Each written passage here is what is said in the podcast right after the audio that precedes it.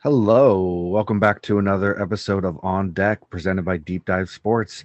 I'm your host, Greg, as always, and I'm joined by Dominic. Hello, everyone. So, in this episode, we're going to go over a few different topics. We're going to go do World Series recap, go over some of the games, who were the stars in those games.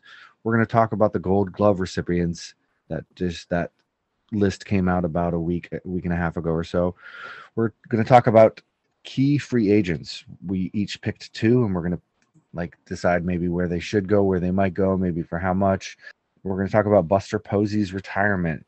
Uh, I believe about a week and a half, two weeks ago, Buster Posey of the New York Giants said that he was going to retire. So we're just going to go over a little bit of his pretty much, I would say, Hall of Fame history uh, um, and Hall of Fame career and what what he's going to be you know doing. So and then we're going to finish it off with our one fact about baseball.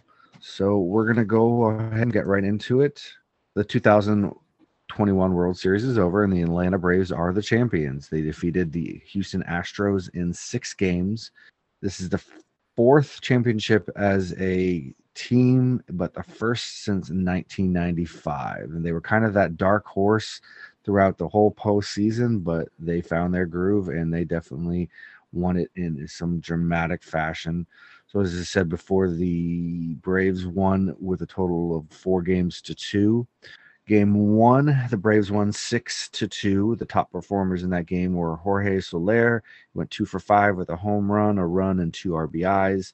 We talked about this last week or last episode, but Charlie Morton, those two innings pitched on a broken leg. That was just phenomenal. Game two was won by the Astros as a score of seven to two. The top performers in that game, Jose Altuve went two for four with a home run, two runs, and an RBI.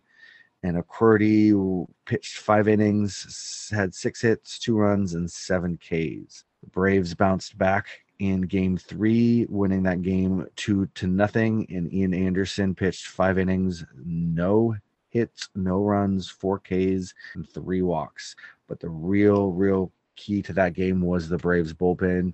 AJ Minter, Luke Jackson, Will Smith pitched lights out, four innings pitched, two hits, zero runs, three Ks, zero walks. Game four showed the Braves keeping up that momentum, winning three to two. Top performers were Dansby Swanson, went one for three with a home run, and Soler picked up the second home run of the series, going one for one with a pinch hit home run. So that was pretty awesome. Then we move into game five, and you know, we were all thinking that this was gonna be it when when the Braves came out swinging hard in that first inning. But the Astros did come back and win that game nine to five. Top performers were Maldonado went one for three with a walk and three RBIs. Gurriel went three for five with two runs and an RBI. Duvall went one for four with a home run and four RBIs, and that was that grand slam I was talking about in that first inning, mm-hmm. and that was just amazing. And then Carlos Correa went three for five with a run and two RBIs.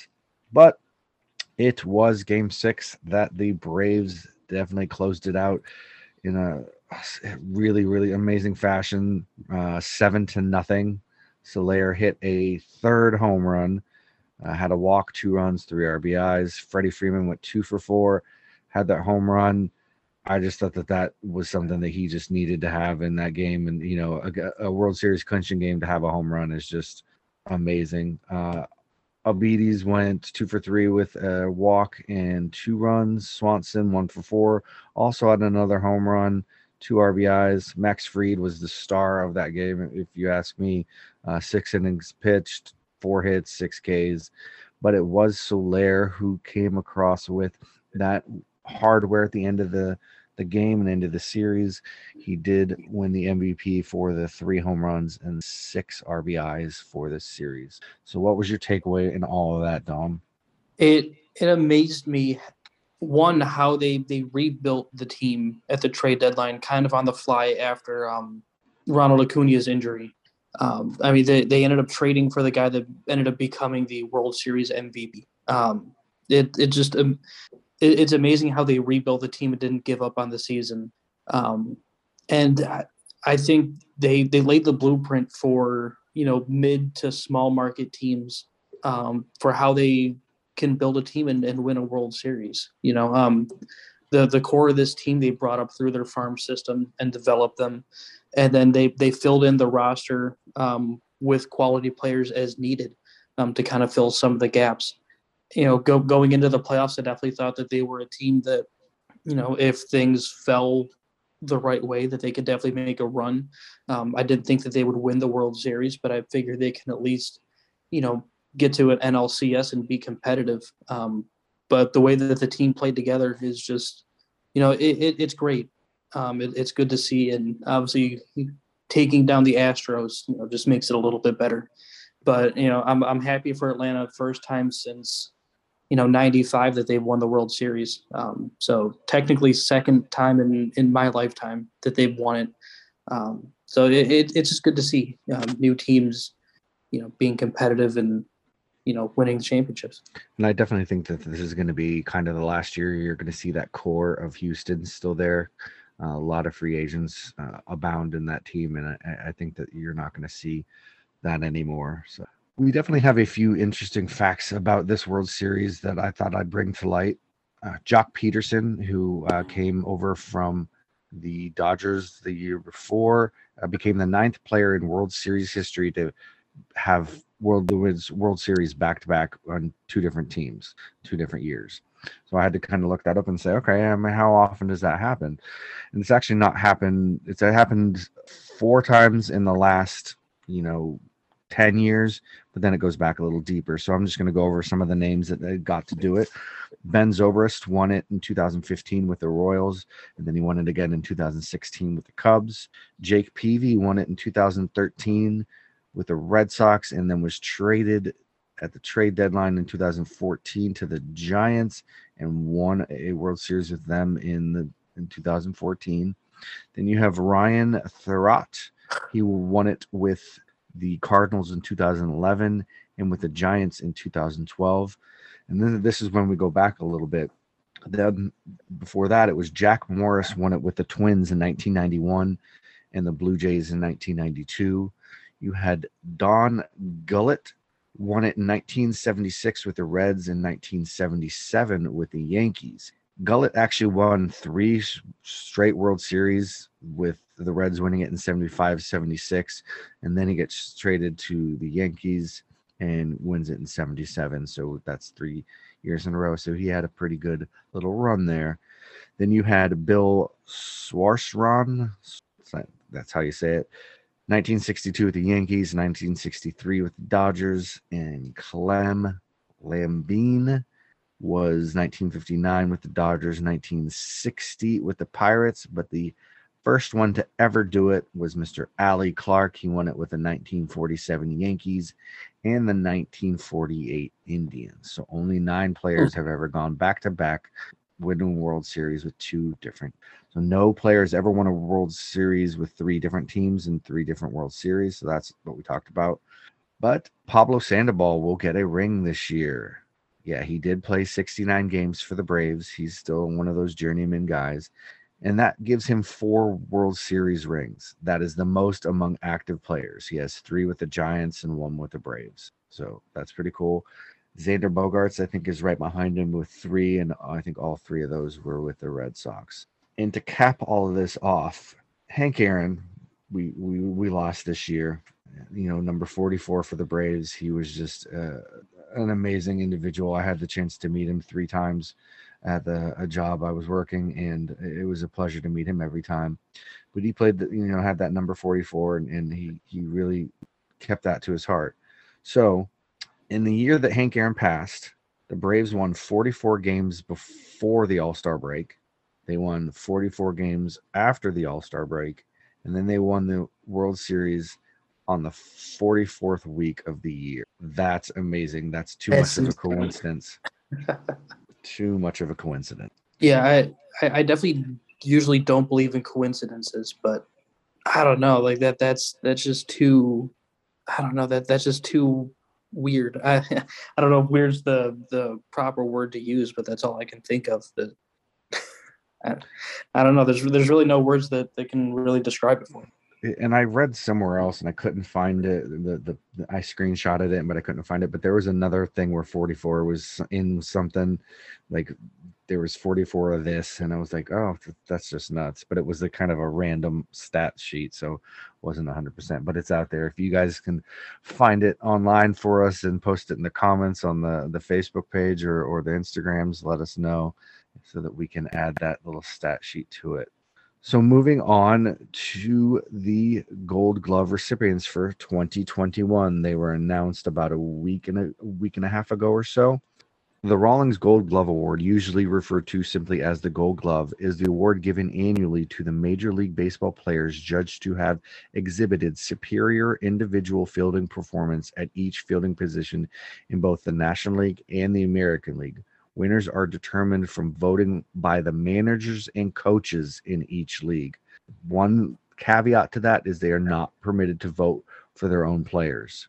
So this is really what I believe is it, it, this is you know coaches and managers mm, saying these are the people that we believe exhibited just amazing talent this year. So I'm just going to go through it. Uh, I'll start with the National League and then go to the American League. But at first base, it was Paul Goldschmidt of the Cardinals. And the American League, Yuli Gurriel for the Astros. Second base had Tommy Edman for the Cardinals. And American League had Marcus Semien for the Blue Jays. Third base was Nolan Arenado of the Cardinals and American League, Matt Chapman of the Oakland Athletics. Shortstop saw Brandon Crawford of the Giants win. And on the American League, Carlos Correa of the Astros.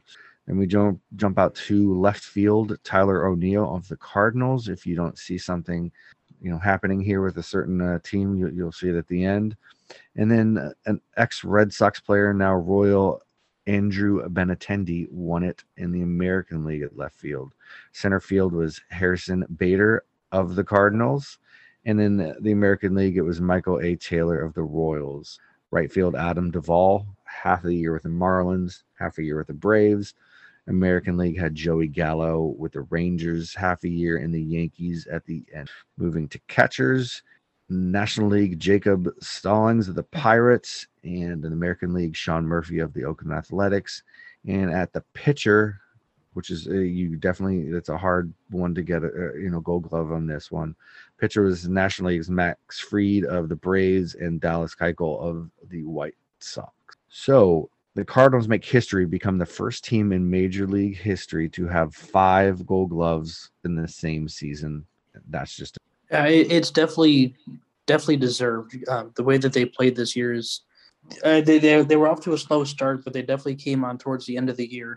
And you know, pitching and defense was, you know, the the focal point of the team. You know, they were they were good offensively, but it was it was really their defense and, and pitching that really kind of paved the way um, for their playoff run. You know, five Gold Gloves. That's obviously, like you said, a record, and I think it's definitely deserved. Yeah, I mean, and, the team, you know, made it to somewhat of the the postseason when they did at least the the you know playing game, and uh, Mike Shildt, you know, he's top three candidate for for coach of the year, and and he, they, the Cardinals fired him. Like so, you have you almost made the playoffs. You have five Gold Gloves on your team, and you got fired. I just I don't even. I yeah, maybe they felt that they underperformed as a team. I I have no idea.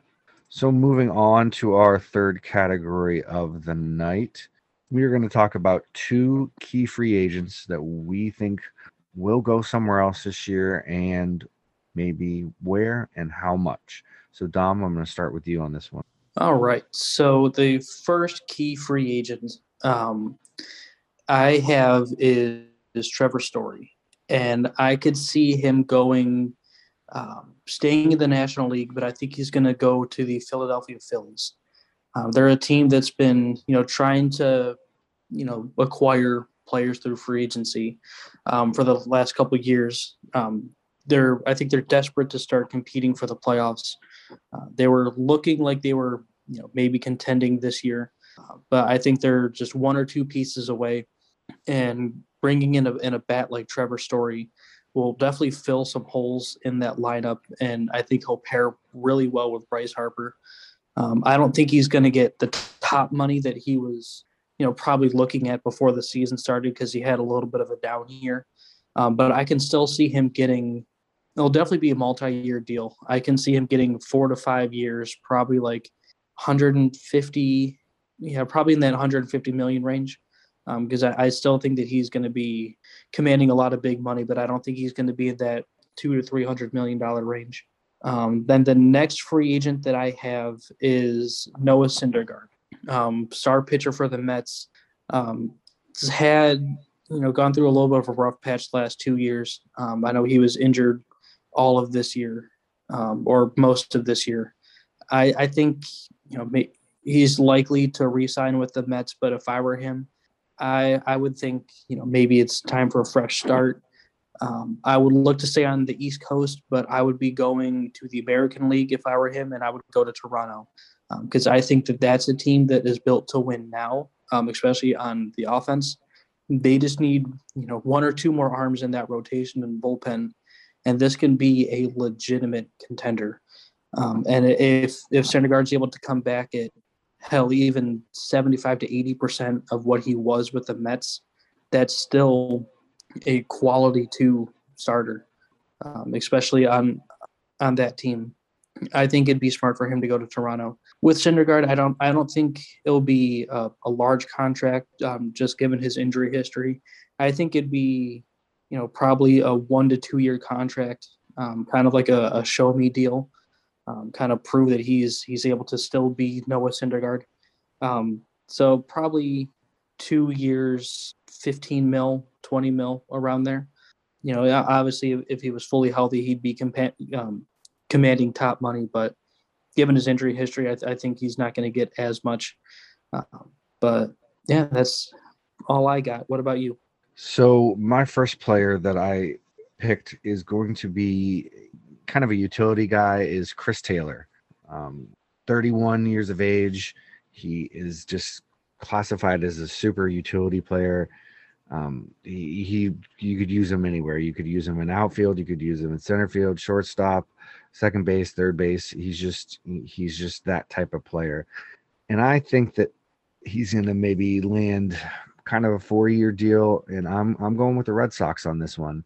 Um, the Red Sox have known to uh, reunite players that have played together because they know that certain players have chemistry with each other and um, Kike Hernandez uh, played for the Dodgers last year, and I think, or in 2020, and I think that this would be a fit to reunite him with him and uh, see what you know what he can add to this potent Red Sox offense.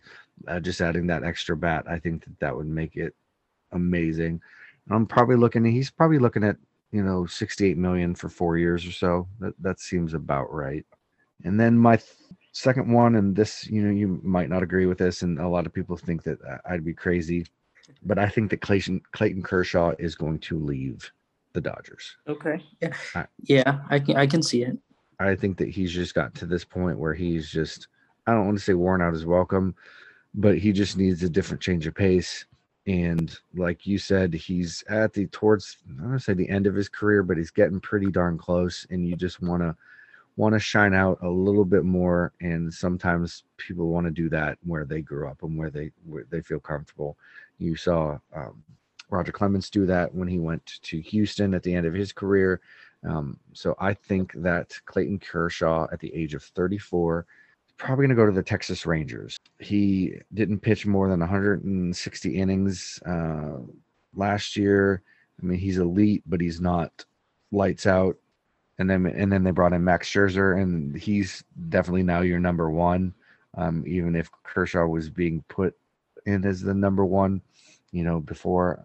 So I think that that Kershaw steps out, takes a little bit lesser of a role, you know, maybe one year, 18 million, 18 and a half tops. Um, you know, in his hometown Rangers, that's where he grew up. And I think that that, you know, the, after the the Dodgers de, um, declined to issue him the qualifying offer. Uh, the writing is on the wall on that one. All right, moving on to our last topic of the evening.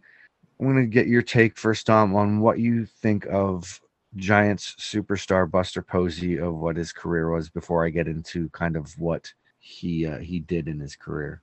I mean, he's. I, I think he's a first or second ballot Hall of Famer.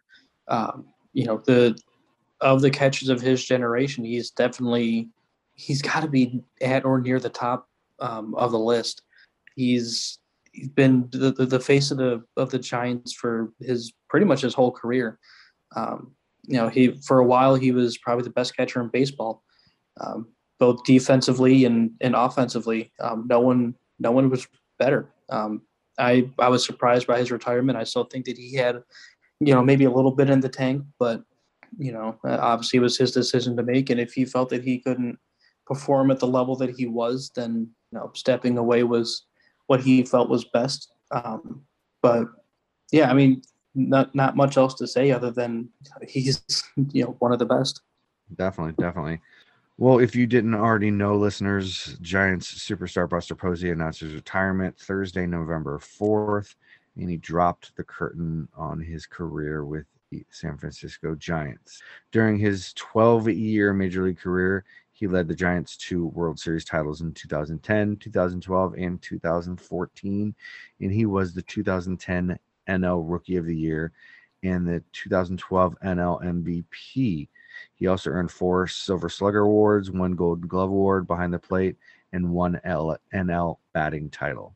With that, there's kind of a lot of things that you want to, you know, what did he do? What were his biggest moments? And and and some of this I, I credit to like did you change the game of baseball? Did you change the game in which you played to make it better, to make it worse, whatever, what have you? And I I always think that that that's a you know a big thing, especially if it's for the better um, for possibly getting into the Hall of Fame. But I'm just going to go over five little moments that I think that, that are really kind of the shining star um, for his career. I'm going to start a little bit out of order as far as dates go, but kind of saving the best for last. So, in June 13th, 2012, he caught for Matt Cain, who pitched a perfect game. If you know anything about baseball, you know that a pitcher can't pitch a perfect game without an amazing game by the catcher, um, giving them the correct signs, everything like that. It's just it's just amazing to, to have being able to catch somebody with a perfect game, not just a no hitter, but a perfect game. That's that's pretty monumental when it comes to a career. Second is September 11th, 2009. Uh, that's when Buster Posey was called up to the major leagues rise through the ranks of the minor leagues and got his call up. And uh, you know, the Giants catcher Bengie Molina uh, got injured, and it was his time. So I think that that's a major career stat, or you know, to the day you got called up. Third on that list is October 13th, 2010, Halloween. Buster goes deep in game four of the World Series. Like I talked about with Freddie Freeman, being able to hit a home run in a World Series no matter what the outcome is, is just amazing. Just helping your team. You know, Madison Bumgarner teamed up in game four against the Texas Rangers to become the first rookies starting pitcher and catcher tandem in the World Series since Yogi Berra caught Spec Shea in 1947. So that was really cool. Two rookies, you know, behind one behind the plate and one throwing the ball but he did go deep in that World Series. And then 2012, October 11th, Posey hits a grand slam and lifts the National League Division Series win over Cincinnati. Again, highlights of his career. But the final one, and the one I was kind of alluding to, was do you change the game of baseball with the things that you, and unfortunately this was a a bad thing for Buster Posey, but it was an amazing thing for the fact that it changed the rules. So in May 25th of 2011, it was that fateful collision at the plate, and that changed the game of baseball after that. So May 25th game against the Florida Marlins, Buster Posey suffered the most devastating injury of his career. It was in the 12th inning when Scott Cousins barreled into Posey at home plate, scoring the eventual winning run on a sac fly. Posey suffered a fractured fibula and a torn ligaments in his ankle, requiring season ending surgery. The collision led Major League Baseball to adopt Rule 7.13, informally known as the Buster Posey Rule, which states that a runner attempting to score may not deviate from his direct pathway to the plate in order to initiate contact with the catcher or other players covering home plate.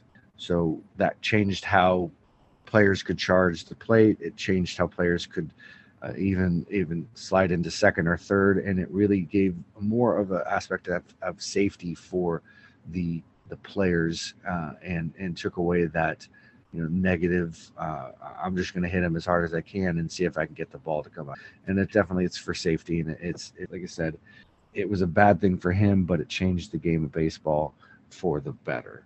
One final little stat for him, and this is just blew my mind when I actually read this. So Buster Posey caught 1,093 games in his career.